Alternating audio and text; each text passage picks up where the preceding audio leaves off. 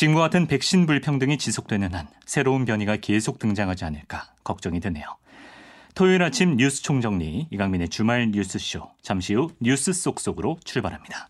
네, 한 주간 주요 뉴스 속으로 쏙 들어가 보는 뉴스 속속 장규석, 조태임, 장성주 기자 오늘도 나와 있습니다. 어서 오세요. 네, 안녕하세요. 어, 발음이 되게 정확하네요. 뉴스 쏙쏙.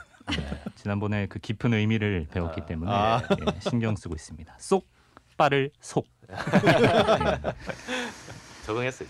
예. 아, 이게 원고에 오늘도 나와 있습니다. 이렇게 쓰니까 좀 상주하시는 분들 같아요. 퇴근들은 하시는 거죠? 예. 그럼요. 네, 네. 가정이 제일 중요합니다. 그럼요. 예. 아, 오늘도 코로나 얘기를 안 해볼 수가 없을 것 같아요. 네, 뭐 네, 단계적 맞습니다. 일상 회복 시작한 게 엊그제 같은데 사실 뭐 한 달도 안, 게- 안 됐죠. 아직. 네. 네, 네, 네. 근데 지금 뭐 다시 되돌리네 마네 이런 얘기가 나오고 있습니다.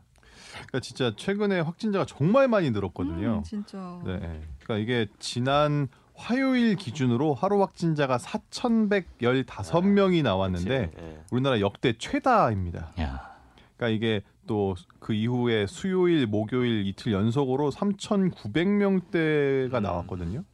근데 또 전체 확진자의 절반이 넘는 70%가 수도권이에요. 서울, 경기, 음. 인천. 음. 또더 심각한 상황이라고 진짜 할 수 있는 거는 위중증 환자거든요. 아, 음. 예, 지난주 금요일 기준으로 그러니까 17일 기준으로 처음으로 500명대에 진입을 했었거든요. 네. 위중증 환자가. 근데 이게 목요일, 금요일 이틀 연속 600명이 넘었습니다. 네. 그러니까 일주일 만에 100명이 는 거예요. 야. 그리고 수도권 소재 중환자 병상 가동률이 80%를 넘고 네. 서울은 90%에 가깝더라고요. 음. 진짜 그러니까 직전이에요. 자리가 없는 거죠. 그러니까 이게 어. 진짜로 코로나에 걸려서 아파도 입원을 못하는 상황이 진짜 언제든지 발생할 수 있다는 음. 그러니까 위기감이 커지고 있는 것 같아요. 네. 맞아요. 그 코로나 초반에 왜 막 병상 없어가지고 막 난리치고 음. 네. 그랬었는데 그 또 막 이런 일이 생기니까 지금 더 심한 거죠 그때. 네. 네. 사실 뭐 신규 확진자 늘 거라는 건 우리가 뭐 마음의. 준비를 다 하고 네, 있었는데 네, 맞습니다. 네. 위중증 환자가 이렇게 빨리 늘 줄은 몰랐던 예상보다 더 빨리. 예. 근데 위중증 환자가 많은데 병상 수가 부족하다는 거는 그냥 일반 환자들은 사실 재택에서 치료를 해도 되는데 네. 위중증 환자 는 진짜 병원에 맞아요. 들어가서 네. 치료했는데 그게 부족하면은 그렇죠. 대기하다 죽는 네, 경우도 네. 실제로 수 이제 사망자 거잖아요. 수도 많이 늘었지. 맞아요. 그러니까 해외 사례들을 보면 그러니까 초기긴 했지만 결국에는 환자들이 병원에 입원하려고 병원 밖에 줄 서 있는. 환자들이 예, 근데 그러니까 입원을 하고 싶어도 못해서 예. 네. 밖에서 줄 서서 차라리 산소호흡기라도 달라고 하는데 산소호흡기도 부족해서 못 주는 음, 상황이. 외국엔 있었거든요. 네. 근데 우리는 그 정도까지는 아니겠지만 음. 어 그런 약간 기시감이 좀 들더라고요. 뭐 고령층은 특히나 더 위험해 보이는데요. 네, 맞습니다. 이게 60대 이상 고령층만 보면 전체 확진자의 지금 36%를 차지하고 있거든요. 음. 네. 그런데 더 위험한 건 방금 이야기한 이 위중증 환자 중에는 84%가 60, 아, 60대 이상이고 음. 특히 사망자 중에는 95%예요. 거의 대부분이 60대 이상이거든요. 어, 음. 그러니까 이게 보면 60대 이상은 백신 접종을 좀 빨리 했기 때문에 아무래도 좀 이 면역력이 좀 음. 지금은 약간 뭐 반년 떨어져서 가까이 된 분들이 많아요. 네, 약발이 예. 떨어지는 거지. 그러니까 진짜 약발이 좀 어. 떨어져서 그런지 실제로 돌파 감염 사례도 60대 이상 확진자의 85%가 이 돌파 감염 환자입니다. 음. 그리고 또 문제가 되는 게 학생들이 지금 전면 맞아요. 등교를 네. 하고 있거든요. 그래서 네. 아무래도 부모님들이 굉장히 걱정이 많으신데 우리나라 전체 인구 백신 접종 완료율만 보면 80%가 넘거든요. 지금. 네네. 근데 예, 학생들을 보면 물론 이제 수, 학 고3들은 이제 수능 때문에 거의 다. 맞았고 예. 그런데 문제는 이제 고1, 2 그러니까 16, 17세가 50%가 안 넘어요, 지금. 음, 네. 그리고 이제 초등학교 6학년에서 중3인 12, 15세로 넘어가면 1%대밖에 안 돼요. 거의 안 맞췄지. 음. 네, 네. 근데 왜 제가 최근에 실제로 겪었잖아요. 네. 이 회사에서 일하고 있는데 어린이집에서 음. 연락이 온 거예요. 아, 네. 네네네. 확진자가 나왔다고. 네. 그래서 전면 다 집으로 가라고 했는데 네. 알고 봤더니 우리 동네 일대가 난리가 난 거예요. 초등학교, 어. 중학교까지. 아? 그리고 학원까지. 그러니까 이게 아이고. 형제자매가 엮여 있다 보니 그치. 지금 그 어. 학원 이 동네 학원이랑 다 난리 그러니까 전면 지금 막 학원도 쉬고 뭐 그러네. 이런 상황인 네. 거예요. 근데 제가 이거를 기사 로만 봤지만 아 학생 감염자 이렇게 많구나라고 제가 진짜 실감을 음. 했던 거예요. 근데 근데 말씀하신 것처럼 백신 접종도 안 돼 있고 근데 지금 맞아요. 전면 등교 상황이니까 매일 등교를 하고 그렇죠. 있잖아요. 맞아요. 이게 되게 심각한 것 같아요. 그러니까 백신을 맞는 게 국가적으로는 좋은 거긴 한데 사실 네. 이게 어린 자녀의 얘기가 되면은 더 맞아요. 조심스러워지는 그렇죠. 부분도 네. 있는 거잖아요. 혹시 탈날까봐. 네. 또. 이게 또 의무화가 아니다 보니까 이제 부모님의 어떤 선택 사항으로 지금 맡겨져 있는 상황이잖아요. 예.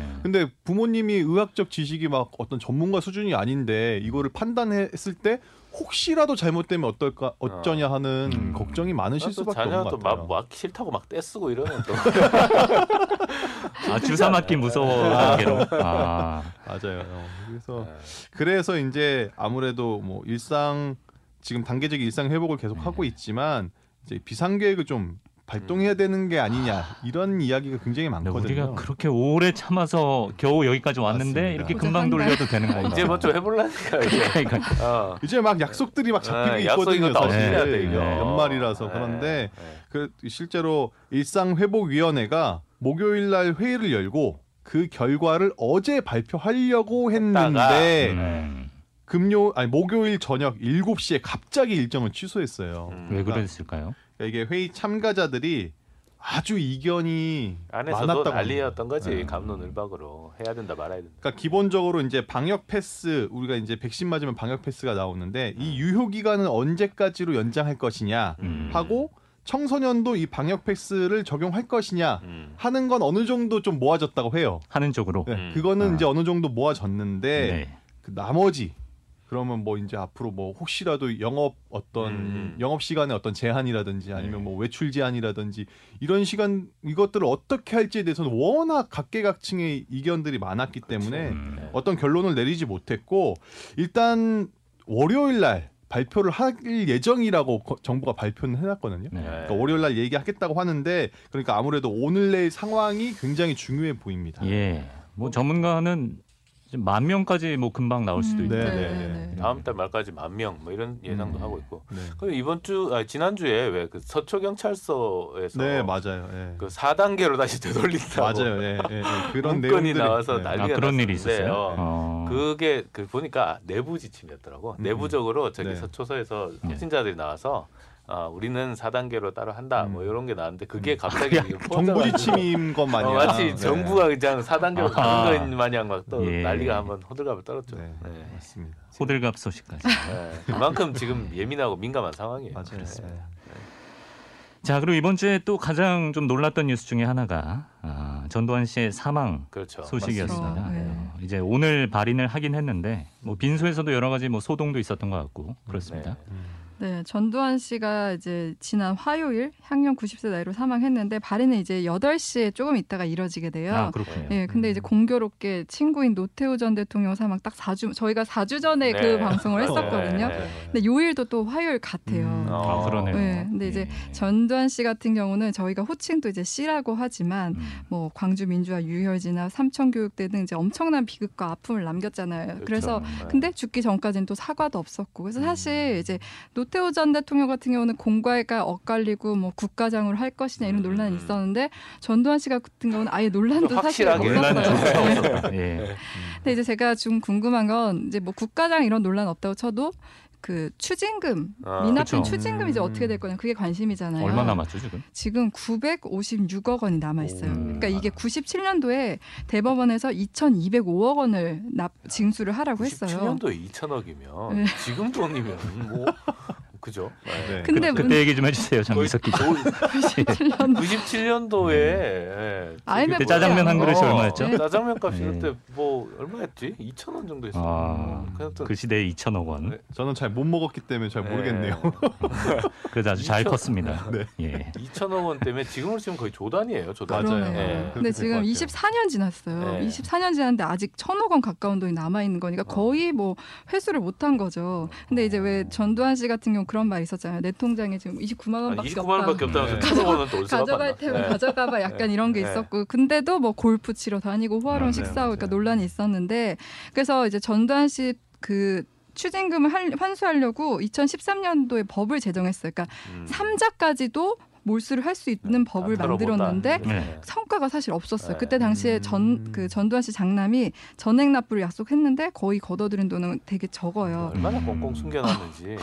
그래서 지금 이제 법조계 판단은 현행법으로는 사실 징수할 방법이 없다고요. 예를 들면 형사소송법에는 미납 추징금에 대한 집행은 이제 당사자가 사망을 하면 절차가 중단이 되거든요. 네네. 그래서 지금 어. 전두환 씨가 사망했기 때문에 절차가 중단되는 거예요. 아. 그래서 네 그래서 민주당에서는 지금 전두환 씨 장여 추징금 환 수를 위한 전두환 추징법을 추진하겠다 음. 이렇게 얘기는 했는데 어 만약에 이제 전 씨처럼 뇌물로 이제 거액 추징금을 저희 거액 추징금을 의도적으로 납부하지 않은 경우에는 사망 후에도 환수받도록 하겠다. 그런데 음. 이거는 이제 국회 상황을 좀 봐야 될 것 같아요. 지금까지 못 찾았는데 그 지금까지 그게 찾아줘, 뭐 하고. 그게? 네. 예. 예. 끝까지 뭐 많은 걸 남기고 네. 예, 참 안 좋은 걸 많이 남기고 네. 가장 아쉬운 거는 이제 결국에는 사과를 안 하고 어. 과거에. 과거에 대한 사과를 안 하고 이제 세상을 떴다라는 건데 네. 자 먹고 사는 문제 얘기를 해보겠습니다. 네. 아, 한국은행이 기준금리를 1%로 올렸어요. 네, 맞습니다. 어제부터 한국은행이 정한 우리나라 기준금리는 1%. 음. 아, 2020년 3월에 한국은행 금융통화위원회가 0.75%로 금리를 낮추었는데요. 음. 코로나 때문에 그랬죠. 예. 음. 그다가 2020년 5월에는 한 차례 더 내렸어요. 0.5까지 낮아졌는데, 네. 어 그래서 이제 지난 8월에 다시 0.75로 한번 올렸고요. 음. 그 다음에 11월 들어와서 이번에 1%로 올렸습니다. 음. 그래서 음. 한0% 금리 시대가 한 20개월 정도 지속됐는데 음. 이게 이제 막을 내렸습니다. 자, 근데 이게 기준금리가 뭐냐? 음. 아, 기준금리는 그 한국은행이 이, 이 조폐공사가 돈 찍어내면 이거를 금융기관에다 공급을 하잖아요. 네. 네. 근데 이제 금융기관들은 요 돈을 갖고 이제 장사를 해요. 음. 근데 돈도 빌려주고 뭐 예금도 받고 이런 식으로 그러면 은행에 돈이 돌아야 되고 음. 은행도 돈이 일정 부분 어느 정도 갖고 있어야 되는데 어느 날 돈이 어느 정도 좀 부족한 날도 있어요. 음. 보다 보면 음. 왜 우리 옛날에 군대에서 왜 탄약 점검 같은 거 하다 보면 탄약 모자라면 옆 부대에서 빌려오고 막아 비유가 예, 예. 예. 그런 비슷하게 그 음. 금융기관들도 자기들끼리 돈을 이렇게 빌리는데 아, 네. 하루치를 이렇게 빌려요. 음. 하루 음. 하루짜리 빌리는 걸 콜 콜이라고 음, 콜 네네. 금리라고 아, 그래. 얘기하는데 예. 이콜 금리를 주- 그, 그 구성하는 게 기준금리입니다. 음. 그러니까 은행들이 돈 빌릴 때 1% 주고 이제 갖고 온다 이건데 하루에 음.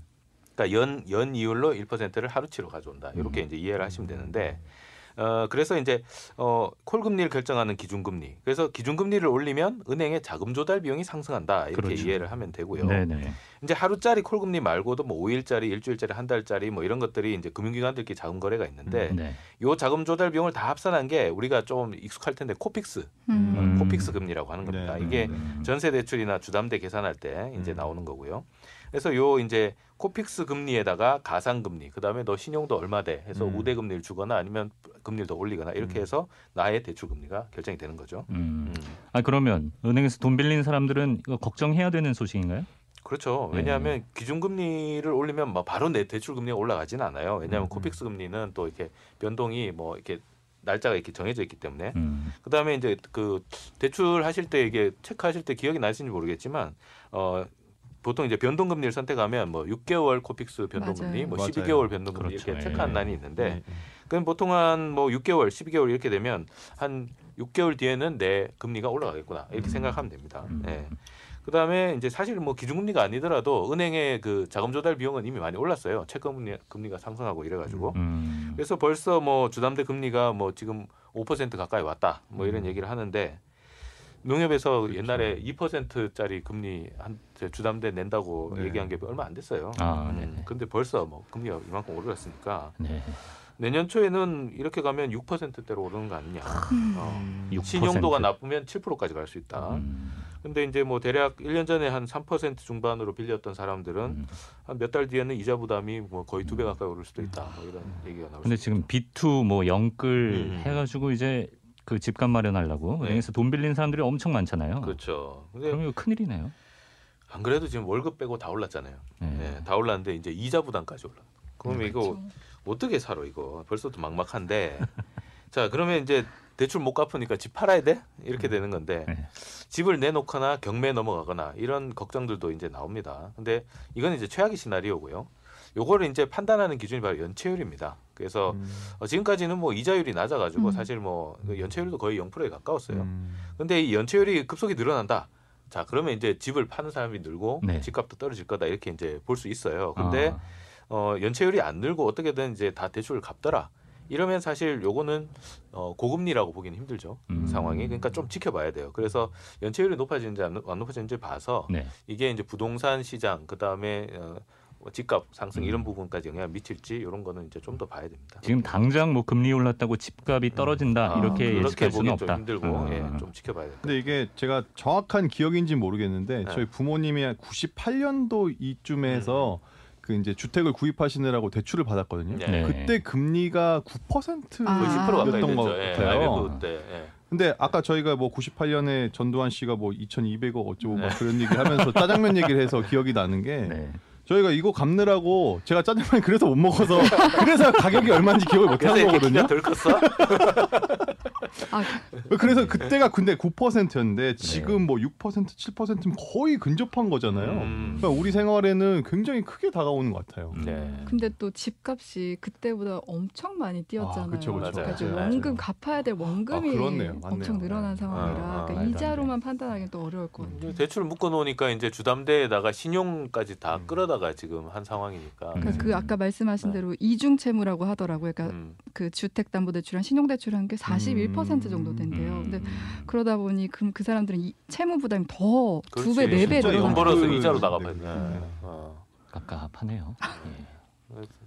뭐남 얘기가 아닙니다 지금. 네. 네, 저기 여기 있는 말하고 있는 사람들 다 얘기해요. 굉장히 스튜디오에 네. 예, 공기가 무거워졌어요. 네. 네. 내가 뭐 하면 다그 우울해져.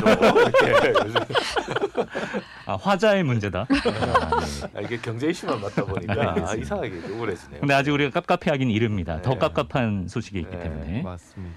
경찰이 지금 이슈예요. 지금 경찰청장이 여기저기 사고하고 다니느라 바쁩니다. 네, 네. 맞습니다. 이게 그러니까 지난주 떠들썩하게 했던 이슈의 출발은 또 층간 소음이에요. 우리가 저희 맞아. 저희가 이제 층간 네. 소음에 대해서도 한번 논의한 적이 있었는데, 근데 이제 핵심은 이제 경찰 대응이 문제였던 거죠.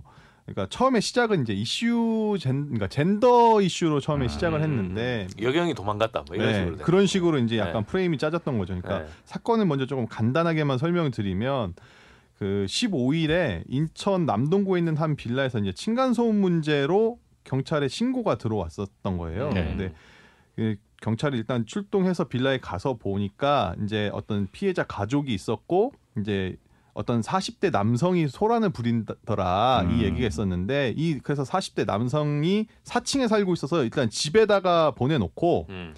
이 여경 이제 순경인데 이 여경은 3층에서 이제 피해자 가족들하고 이제 피해 사실을 이야기를 이제 듣고 음, 있었고 네. 이 남경 같이 출동했던 남경은 이제 경위인데 네.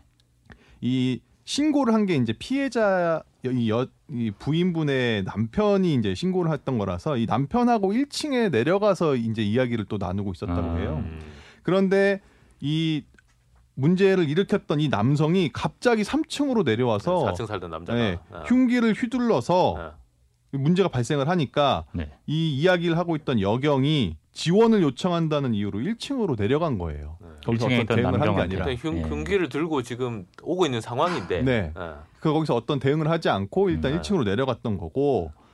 근데 이제 그저 어떤 비명 같은 소리가 들리니까 네. 1층에 있던 남편하고 경, 남경이 올라오고 있었어요. 아, 그런데 이제 여경은 내려가고 있었잖아요. 아. 네. 근데 남경하고 여경이 한 2층쯤에서 만났겠죠. 근데 같이 내려간 거야. 문제는. 같이 올라가야 되는데. 같이 네. 올라가야 돼. 네. 그래- 근데 오히려 남편이 오- 올라가고 아, 그렇죠, 경찰들은 밖으로 나가서 또 공- 엇갈렸겠네요, 둘이. 엇갈린 문제인 아, 거예요. 참. 근데 문제가 뭐냐면 이제 네. 1층 현관에 공동 이게 비밀번호 그렇지, 누르고 들어가는 공동 게 현관이 현관이었는데 있는데. 비- 경찰들이 비밀번호 모르니까 못 들어가는 상황이 된 거죠. 아. 그래서 주민이 간신히 열어줘 가지고 들어가서 보니까 이미 이 남편하고 이그 부인하고 네. 딸하고가 이 남자를 제압한 거예요. 격투가 벌어졌고. 네. 그런데 그 사이에 이미 가족들은 다 다쳤는데 아. 특히 이 아내가 흉기에 목을 찔려서 지금 아, 병원 치료를 받다 뇌사 판정을 받았어요. 아이고. 그러니까 이게 처음엔 그래서 이제 여경이 대응이 미숙했다 이렇게 해서 젠더 갈등으로 이제 여경이 문제다. 했던 이랬는데. 네. 그 여경과 남경이 중간에 만나서 내려갔다 그랬잖아요. 네네. 네. 내려가서 뭐 하려 그랬던 걸까요? 그러니까 이게 네. 똑같이 네. 이게 뭐 그 신고 지원 요청 음. 지원 요청을 한다는 이유라고 지금 경찰에다가 그 자체 조사 중인데 그거에 대해서 해명을 그렇게 했다고 합니다. 네. 어쨌든 처음엔 이게 젠더 이슈로 좀 묻히는 느낌이 있었어요. 네, 맞아요. 그런데 문제가 뭐였냐면 지금 또 이제 이런 이야기가 뒤늦게 알려진 거예요. 이제 1층에 있다가 경찰이 결, 음. 결국에는 이게 밖에서 딴짓을 하고 남자 경찰이 없었던 게 아니라 밖에 있었고 음. 결국에는 그 현장에 가- 남경도 같이 있었더라.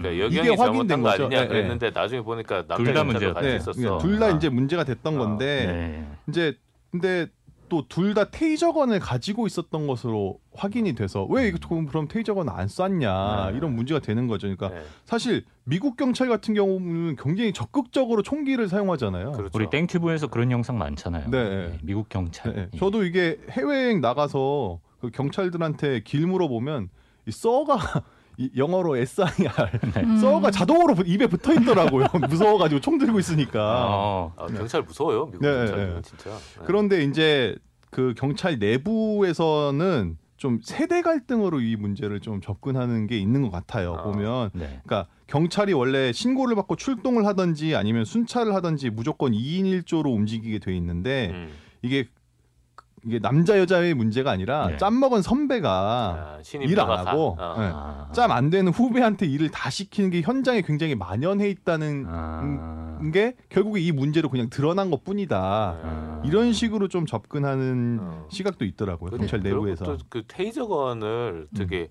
한 번도 안 쏴봤다고. 어이, 그러니까요. 네. 이게- 훈련도 음. 많이 없었다고. 음. 예, 이게 뭐 일단 여경 같은 경우는 뭐 이제 12월 작년 12월에 저기 부임을 해가지고 4월 저기 훈련 받은 다음에 올해 4월에 배치가 네, 됐다고 네, 그래요. 네. 그러니까 뭐 배치된 지 얼마 안 됐고 네. 그 다음에 뭐 체포술이면 뭐 이런 게 다 코로나 상황이라 다 음, 비대면 온라인으로 그러니까요. 다 네, 네, 네. 이수를 한 거야 네, 그거를. 네. 그러니까 음, 이것도 좀 미비한 데다가 음. 그 김창룡 경찰청장이 대책을 발표했는데 네. 저는 대책이 너무 어이가 없었던 게 음. 예. 테이저건을 한번 쏴보도록 해주겠다. 7만 명한테. 사격 연습장도 실전 아니고. 연습. 예. 안 쏴봤다는 얘기잖아요. 맞아요, 이거는. 맞아요. 예. 이게 또 뭐 한 발에 뭐 얼마 예, 뭐 4만 원 정도 한다 그래. 뭐 예. 카트리지를 예. 갈아줘야 되는 데 예, 예. 그 4만 원이라서 현장 경찰들 그 수 따져 보면 네. 한 사람이 1년에 한 발 쏘는 것도 어렵대요. 그 10명 모아 놓고 이제 자 이렇게 쏘는 거야. 이렇게 이제 시범만 보여준 거지 네. 그동안. 음. 그러니까 뭐 어. 아, 전 아까 그 장기자 얘기한 거에서 조금 더 말을 붙이자면은, 네. 그러니까 그 얘기도 나오더라고요. 경찰청의 지구대 파출소 인력 배치 그 음. 방식을 바꿔야 된다. 그러니까 음. 약간 지구대로 가면은 좌천이라고 맞아. 생각을 네. 한대. 그러니까 네. 좀 능력 없는 사람들 아. 아니면 조금 쉽게 일하고 싶은 사람들이 가는 곳이다. 네. 하지만 실제로 그런 식으로 인력 배치를 했다면 현장에 나가서 무능하게 대처할 그 수밖에 없는. 거죠. 네. 네. 예. 그러니까 실제로 그 지구대 파출소 이런 곳에 배치되는 또 지휘관급 인물들은 또 그 경찰대 나온 좀 젊은 분들이 많이 가고요. 음. 아 그래요. 신임으로 이렇게 해서 현장에 가서 경위가 배워야 이제 된다. 뭐 반장하고 네. 얘기하죠. 예. 그러니까 현장에 지휘관은 경험이 없는 젊은 분이고 어. 밑에 있는 분들은 좌천되고 좀 나이가 좀 드신 이런 분들이 있어서 일을 좀 안 하려고 그러고 이런 게다가 엇박자가 이제 좀 신입 순경들은 또 음, 맞아요. 힘들고. 어, 예. 근데 사실 일선에서 직접 우리가 마주한 사람들은 그 지구대 경찰분들 그렇죠. 맞아요. 네. 네. 가장 도움을 필요로 하는 네. 자주. 예. 음. 치안 문제는 사실 이 순찰이라는 게 이 페트롤이라고 하죠. 순찰이 네. 되게 음. 중요한데 음. 이 순찰을 사실 그 경찰 조직 내에서 경시를 하니까 음. 이게 또 문제가 되는 거예요. 음. 그러네요. 그리고 신변 보호 받던 여성이 스토킹범한테 살해당하는 끔찍한 일도 맞습니다. 같이 네. 벌어져서. 그러니까 경찰이 신변 보호를 하고 있는 사람이 음. 보호를 못 받고 사망을 했어요. 네, 네, 그러니까 이게 그 스토킹범의 신상까지 공개가 됐어요. 김병찬인데 네. 이게 서울 중구에서 있었던 일인데 전 여자친구의 오피스텔을 찾아가서 흉기로 찔러서 살해한 사건이거든요. 음, 음. 근데 이 문제는 뭐였냐면 얘기가 나왔지만 이미 이 피해 여성이 경찰의 신변 보호를 받고 있던 상황이었어요. 그치. 스토킹을 네. 이미 여러 차례 스토킹을 당해서 살해 위협도 네. 받고. 네. 네. 그래서 경찰이 스마트워치를 줬다고 하거든요. 그러니까 사건이 발생했을 때 이 스마트워치로 신고를 했는데 이게 위치 추적이 제대로 안 돼서 500m 떨어진 곳에 경찰이 출동을 했다고 하- 하더라고요. 어떻게? 총체적 난국입니다. 진짜 이거 어떡합니까? 그래서 이게 경찰이 사실 이렇게 우리의 진짜 그 최일선에서 우리의 안전을 지켜야 되는 분들인데 우리가 정말 이제 믿어도 되나 음. 싶은 것 중에 하나가 검경 수사권 조정을 하면서 경찰이 이제 자치 경찰제를 시행을 하고 있거든요. 네. 네. 그러니까 이제 뭐지 치아는 뭐 이런 파출소나 이런 지구대. 네, 지구대에서 하고 음. 수사는 뭐 경찰서나 경찰청 이런 음. 높은 단위에서 하겠다 이런 이렇게 이원화한 약간 그런 느낌인데 네. 이- 계속 이런 식으로 대응을 하면 우리가 정말 믿을 사람이 누구인지 네. 그 사설 경호원을 동원하고 다닐 수도 없고 음. 참좀 답답한 현실입니다. 답답하네요. 국민의 불안감이 커지고 있기 때문에 좀 확실히 좀 잡아줬으면 좋겠습니다. 네. 여기까지 뉴스 속속 장규석, 조태임, 장성주 기자 수고 많았습니다. 네, 감사합니다. 네, 1부는 여기까지고요. 잠시 후 2부에서는 팩트체크 전문 언론 뉴스톱의 선정수 기자와 함께하는 모아모아 팩트체크 준비되어 있습니다. 잠시 후에 뵙겠습니다.